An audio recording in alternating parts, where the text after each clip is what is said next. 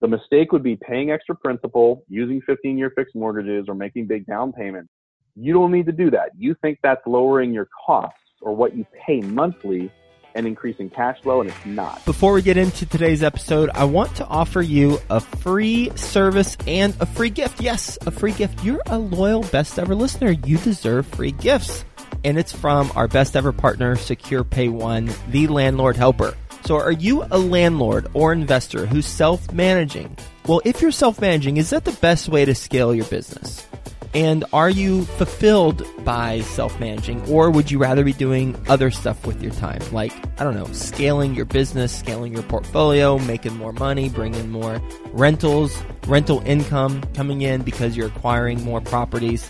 If you want to scale, if you're not getting fulfilled by self-managing, then here comes a free service, here comes a free gift. Linda Liberatore, you know her, episode 714. I interviewed her about her best ever advice, talked to her about her company, which is the solution to your problem, Secure Pay One, the landlord helper. They handle the phone calls, they handle the rent collections, they handle late payment reminders, they handle the lease violation notices, everything from the text messages, reminders, all the way to collecting the ACH payments. Linda's team will help you scale your business. Whether you've got 500 units or even a handful of units, go to mylandlordhelper.com forward slash Joe. That's mylandlordhelper.com forward slash Joe. They're going to give you a free 30 minute goal strategy session.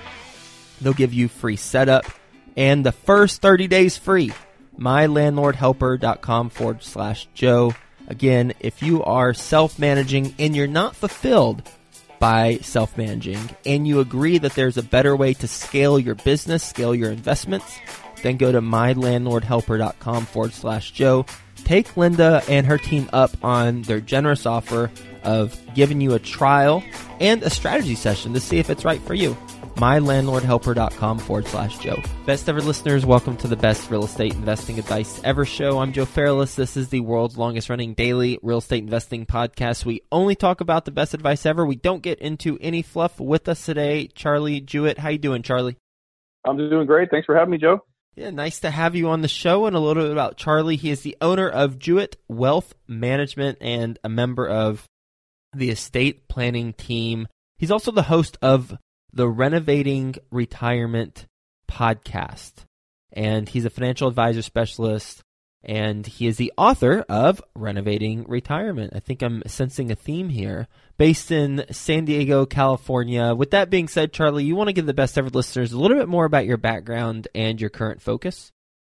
Absolutely. So my background was in real estate sales. I was a realtor here in San Diego, California. Realized I didn't like working Friday nights and weekends, which is when everybody wants to close on residential properties.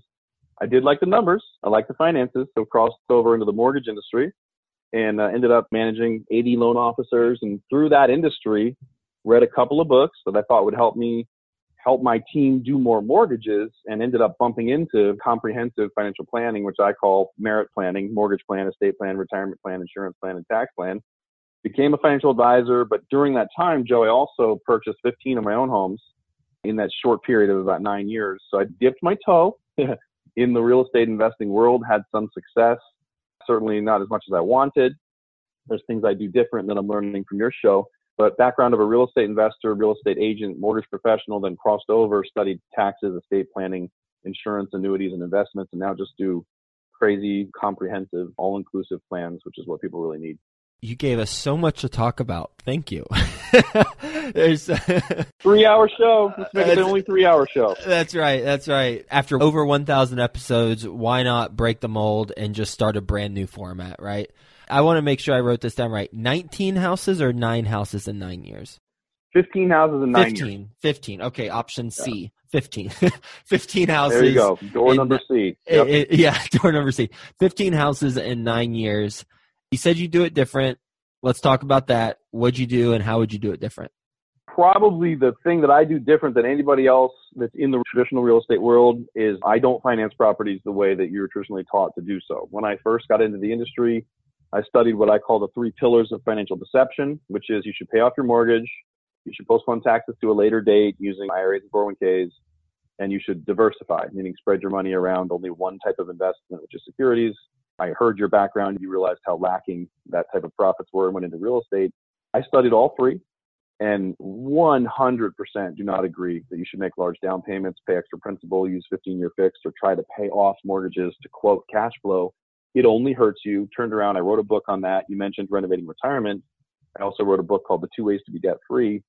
When I work with investment property owners or just basic homeowners, I'm showing them why you should have the biggest, fattest, hugest mortgage possible and keep that money somewhere else where it's earning six to seven percent while you pay three to four tax deductible, mm-hmm. four to five. Who knows when people are going to listen to this? Let's call it four to six percent, whatever. You mm-hmm. should pay a mortgage while keeping your money liquid, safe, earning an arbitrage, which is earning a little bit more than you're paying, and giving you the benefit of tax deductions, which lets you keep more of your rent, which is true cash flow. So I do not agree, 100% disagree, can prove it over and over again with people that say you should pay off your mortgages. Other than that, I don't have any strong opinions on the subject. what an interesting topic because I love this approach and I completely agree with you. There are tax advantages to having a mortgage.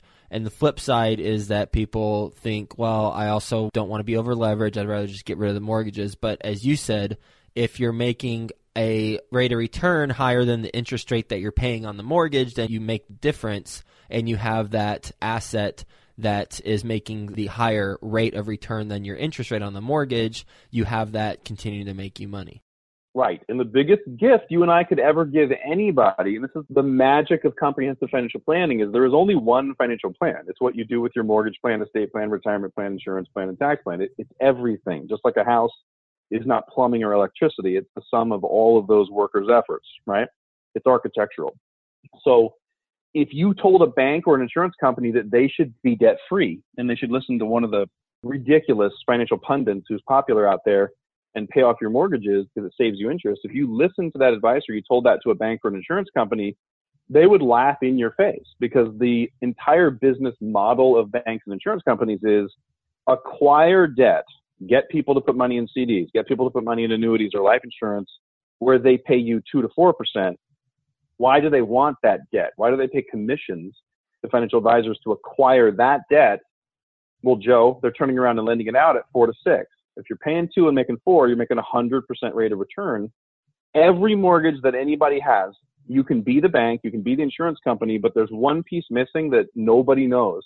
And when I give it to them or when we give it to them, it's just, it's a gift that sets them free, which is where do you store that money? If you're not mm-hmm. going to make a 50% down payment, but you're going to make a 10 or 20% down payment, where do you store the money where it makes 5 to 7% tax free, safer than being in a home, so that you're creating an arbitrage? Where can you put the money so that if you have a bigger loan at four and a half or five, you can be making five to seven?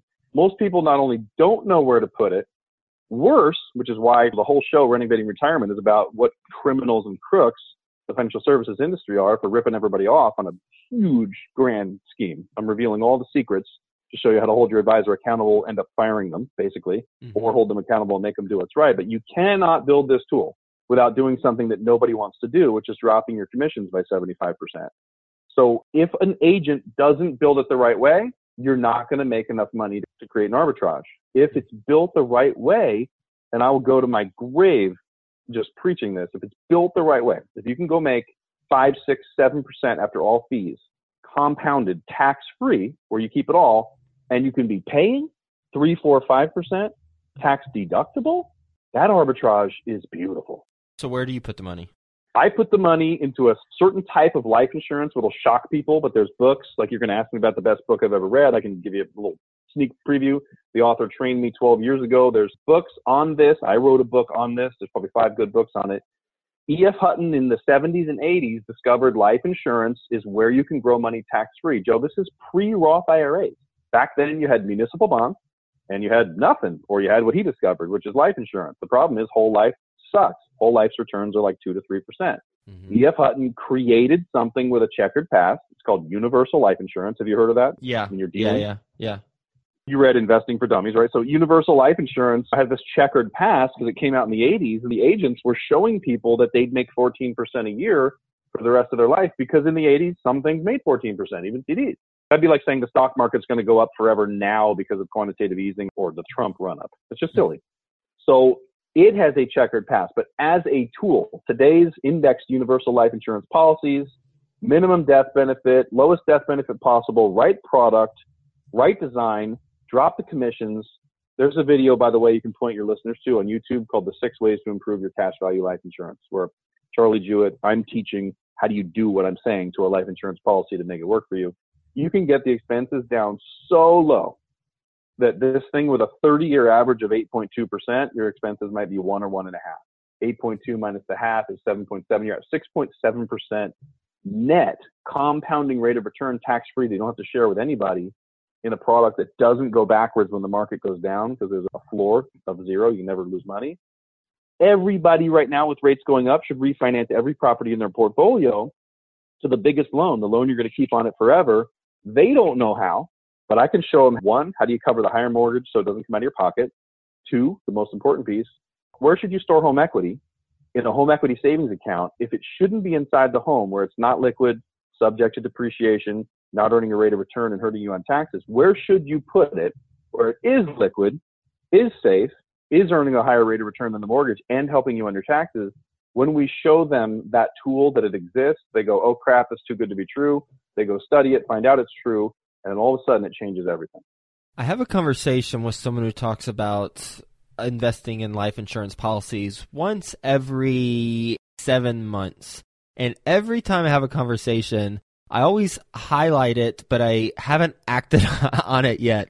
I think you're finally pushing me over the edge where I need to act on it and do it for my own stuff because I have some friends who also are doing this and they speak about it in such endearing ways because it, it works out so well for them. And I guess the initial reaction I imagine people have when you talk to them about life insurance policies is one of suspicion and something that sounds too good to be true. And perhaps it's maybe there's a negative connotation with life insurance salesmen or whatever. And maybe that's where it's coming from. But I've heard this a decent amount of times from people who I've interviewed, and I'm not doing it, but I think you've pushed me over to the side of actually doing it. Yeah, well, let me give you a gift. One is you can't get a better life insurance policy on the planet than the ones I'm building. I will stop saying that when I find one more person who's doing the drop your commissions by 75%. However, for real estate investors, there's probably nothing more important than this because every property is 100% financed. Most people don't realize that. Every single property you buy is 100% financing. If you make a down payment of 20%, you are financing 20% with lost revenue, the opportunity cost of the money you put down not being somewhere else. Does that make sense? Yeah. When that somewhere else is what I'm talking about, five, six, seven percent tax free, that means for every hundred thousand dollars, you are losing five to seven thousand a year and cannot write that off on your taxes. 100% financing, which we used to be able to get before 2008 if you could fog a mirror, or whatever we do today, or people that try to pay like a giant down payment to quote save themselves money, all they're doing is hurting themselves. They're taking their money out of commission. But what your listeners don't know, what maybe you don't know, Bill Manassero didn't know when he interviewed me, is if you understand life insurance and how to use it like a bank, you can have, brace yourself, you can have second mortgages on investment property to 100% loan to value at 4.3% tax deductible, no payments due ever, no monthly payments, not due until you die, and then someone else pays it off for you. Does that sound attractive for investors? Maybe. I don't know about leaving my kids or grandkids with a bunch of stuff they have to pay off after I die. And that's the key with life insurance is that the death benefit's so high, it pays off all of the mortgages and leaves more to the kids plus the value of the property. So you always leave two or three times as much to your loved ones my way versus just pay off the mm-hmm. home and leave them whatever's in it. The value of the home is always the value of the home, right? Right. So say that a little bit slower. That way I can take notes. You said with a life insurance policy, you can get a second mortgage on all of your investment properties. Right. So if you have money inside of life insurance and you're going to buy an investment property, the banks aren't going to do this for you. Nowhere else you go will do this for you, but an insurance company will. They will lend you money. You can put it down on a property as a down payment. So basically, you have a second mortgage. If you're borrowing money for a down payment, it's a second mortgage, right? Yep. You have a second mortgage to 100% loan to value Today's rates are 4.3% based on Moody's corporate bond rate, based on a bond rate. There are never any payments due on an insurance loan unless you take all the rest of the money out. There's no money in there, but as long as you manage the policy the way you're supposed to, there's never any payments due. They will pay themselves back when you die out of a death benefit we didn't want in the first place, which may not make sense unless you read a couple of these books. But any property handled the way I'm talking about, you never have to put a single dime of your own money in, so you're fully leveraged, and all of the costs for the 80% traditional loan or 75% traditional loan, plus this insurance company second mortgage, all of those costs are lower than what we're earning where we keep the money. So we keep our money liquid, keep it safe, keep it making an arbitrage where you're you know, paying four or five and making five or six. And your tax deductions are as high as they possibly can be, which lowers your taxes so you keep more of your rent. That is true cash flow. In order to have a policy, say my down payment's $20,000, in order to have the second mortgage, so to speak, and have the life insurance policy cover that 20,000, I need to have probably 20,000 in the life insurance policy. That way we're borrowing against what we already have in. Is that correct or is there a different way yeah the, the key to comprehensive planning is to look at the five pieces which is like saying plumbing carpentry roofing masonry work and drywalling in, in the home industry. This industry just does a terrible job. People give tax advice only looking at taxes. They give investment advice only looking at investment advice. If you look at the whole thing and somebody redoes their mortgage plan, estate plan, retirement plan, insurance plan, and tax plan all at one time, one of the things that always happens is money that you have inside of properties already, money that you have in brokerage accounts, whatever, that gets transferred to family banking. That gets transferred to some sort of a life insurance vehicle that's beating the stock market. If a safe investment is beating the stock market, the stock market becomes useless. So when you do your whole plan and you move money into these banking concepts or safe investments, whatever, that cash value then in the future is available as collateral for doing insurance company loans, which can just buy more properties. By the way, why would I do 100% financing on every property if they still offered it? If you take the money out of the properties before depreciation happens. Now, Joe, you sound young. I'm young. Mortgage meltdowns are not the only reason properties go down in value. the number one reason properties go down in value is when interest rates on loans go up and people can't afford the payments, so nobody's buying, and the sellers still want to sell, and they go, I got to incentivize these guys, right? Historically, when yep. rates go up, values can come down, and we haven't even seen that in 17 years or whatever. But that's what happens, and rates are starting to crawl up. If you get all the money you can out before the rates go up, or before another mortgage meltdown, who knows?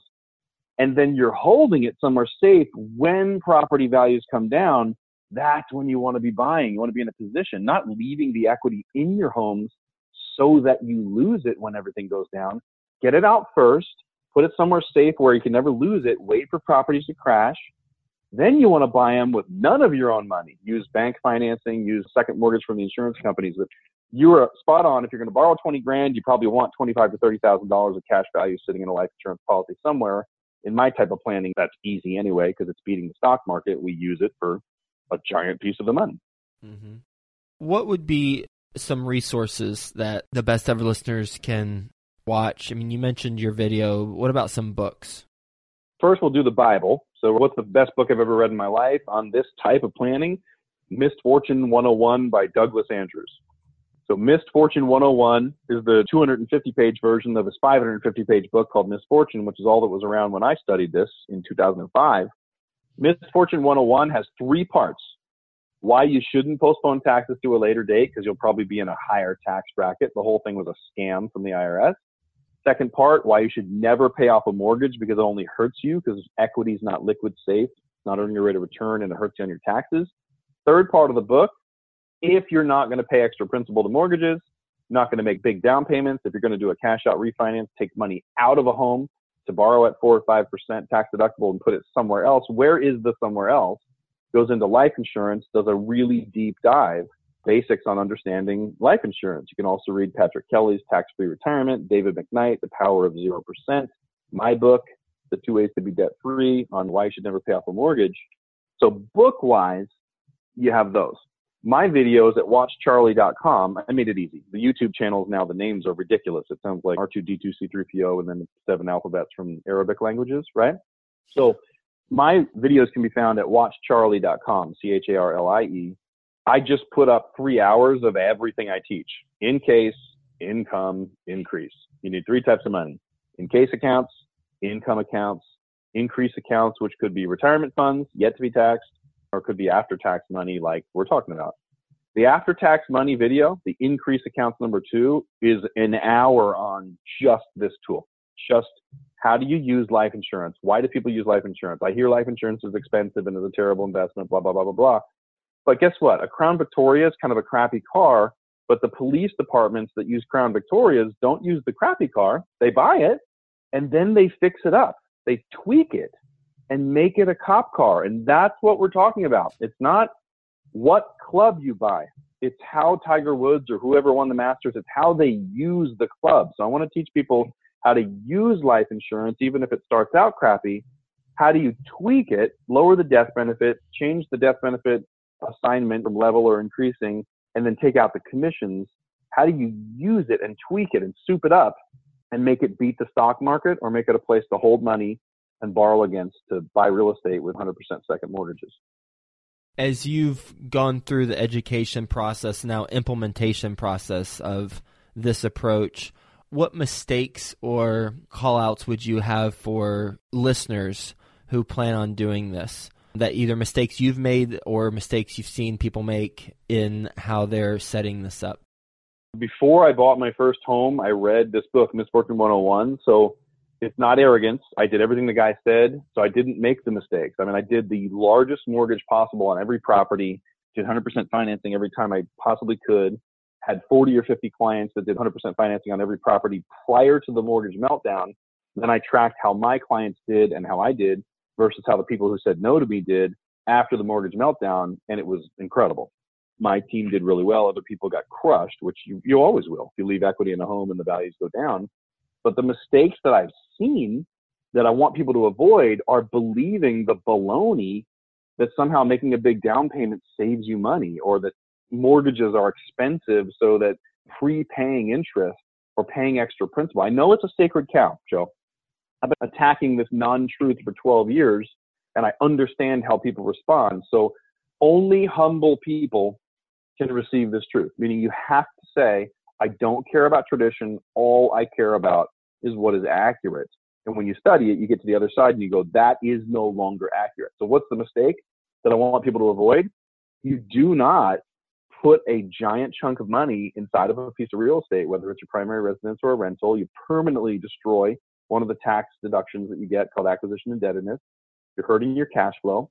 You're hurting how much you're worth when you're dead. You're hurting how much long-term care you're getting. You're hurting your kids when you leave money behind in the next life. I haven't mentioned that long life, short life, rough life, sick life, and the next life, kind of how you measure a financial plan. The mistake would be paying extra principal, using 15 year fixed mortgages, or making big down payments. You don't need to do that. You think that's lowering your costs or what you pay monthly and increasing cash flow, and it's not. You can have another plan using the smallest down payment, the biggest mortgage possible, 30 year fixed, and how much ever higher the mortgage payment is can be covered inside of the plan. These are budget neutral strategies.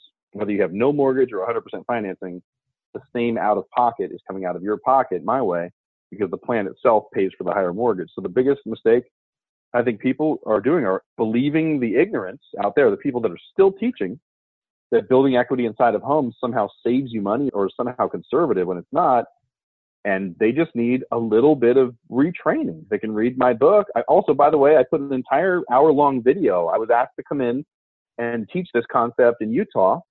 So I put an entire hour long video on the same YouTube channel, watchcharlie.com. Just go look for the video where I'm standing up in a suit and I look kind of fat because I was. It's about an hour long and you can watch it and you'll learn what I taught those people. And no one argues it. Some people say I would feel emotionally icky because my dad and my mom told me not to do this but nobody can argue the math, which is what's important in financial planning. Based on your experience, and I think I know what's coming, but I'm going to ask you the question anyway. What is your best real estate investing advice ever?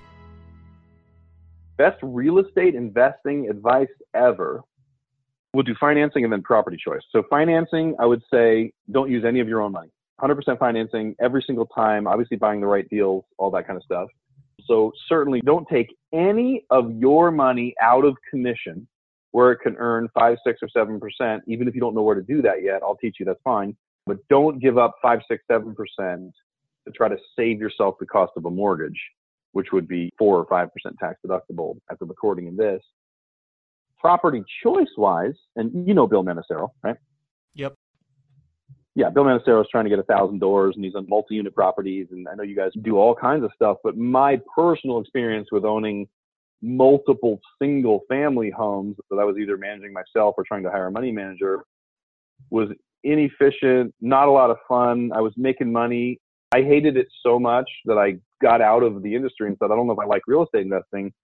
Your show, Bill, people like that have gotten me interested again that there's another way to do it based on my personality, which is probably not the one house at a time strategy, but more mobile home parks or multiple door apartment buildings or something like that, or even possibly being a silent partner. I don't know if I'm the guy to manage the manager or manage the properties, but the way I did it didn't work for me, wasn't very efficient, but financing wise, I can help any of your listeners to either confirm, pat them on the back and go, yes, exactly what you're doing is the most efficient way financially speaking, or here's a little tweak. It costs the same as what you're doing using tools you didn't know existed. Go confirm they exist, and this is going to set you up better. You ready for the best ever lightning round? Absolutely. Let's do it. First, a quick word from our best ever partners. Are you an investor who self manages, talks to your residents, collects checks, and handles all the day to day tasks? Well, there's a better way, best ever listener, and guess what? That better way is Secure Pay One. Secure Pay One, the landlord helper, will have conversations over the phone with your residents whenever there's an issue, and the residents can pay you directly. So schedule your free trial and 30 minute session today at mylandlordhelper.com forward slash Joe. That's mylandlordhelper.com forward slash Joe. Ready to enter the minds of successful entrepreneurs and millionaires? Are you ready to excel in your entrepreneurial and investing journey? The new podcast, Before the Millions, studies phenomenal entrepreneurs and their path to millions. Journey through exclusive interviews, giving you all the secrets to mimic their successes.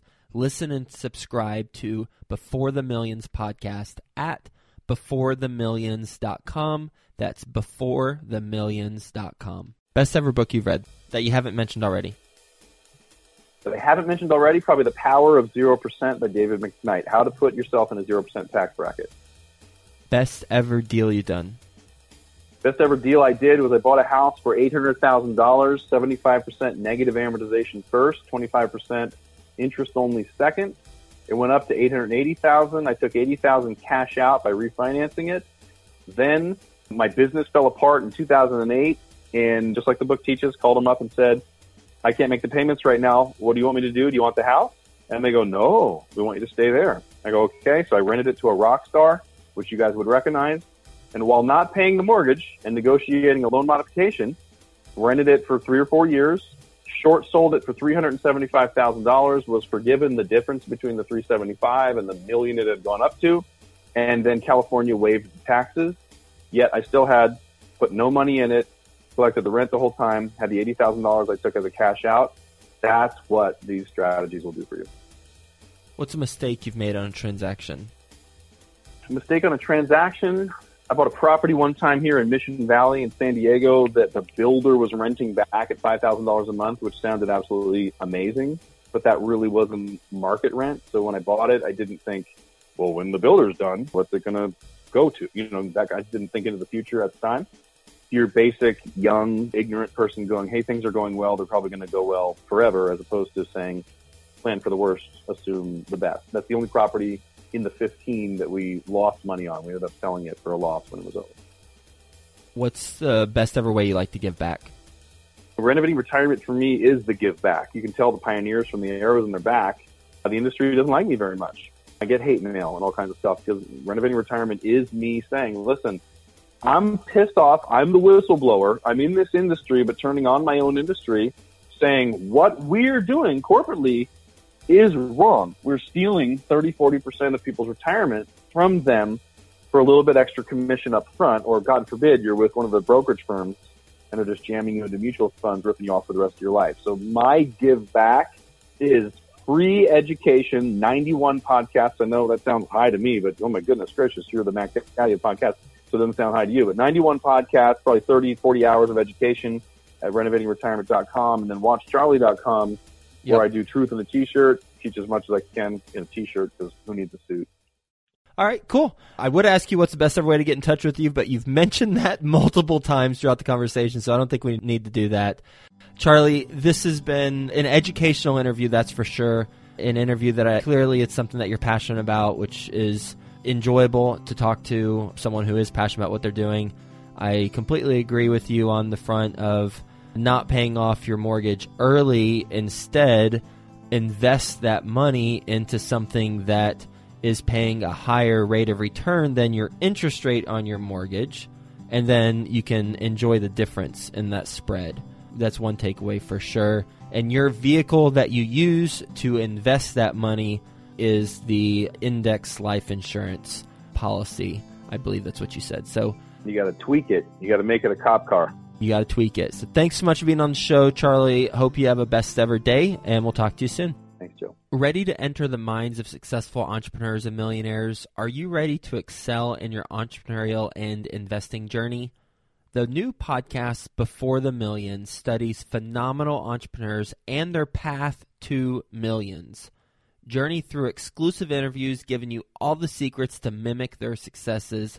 Listen and subscribe to Before the Millions podcast at beforethemillions.com. That's beforethemillions.com.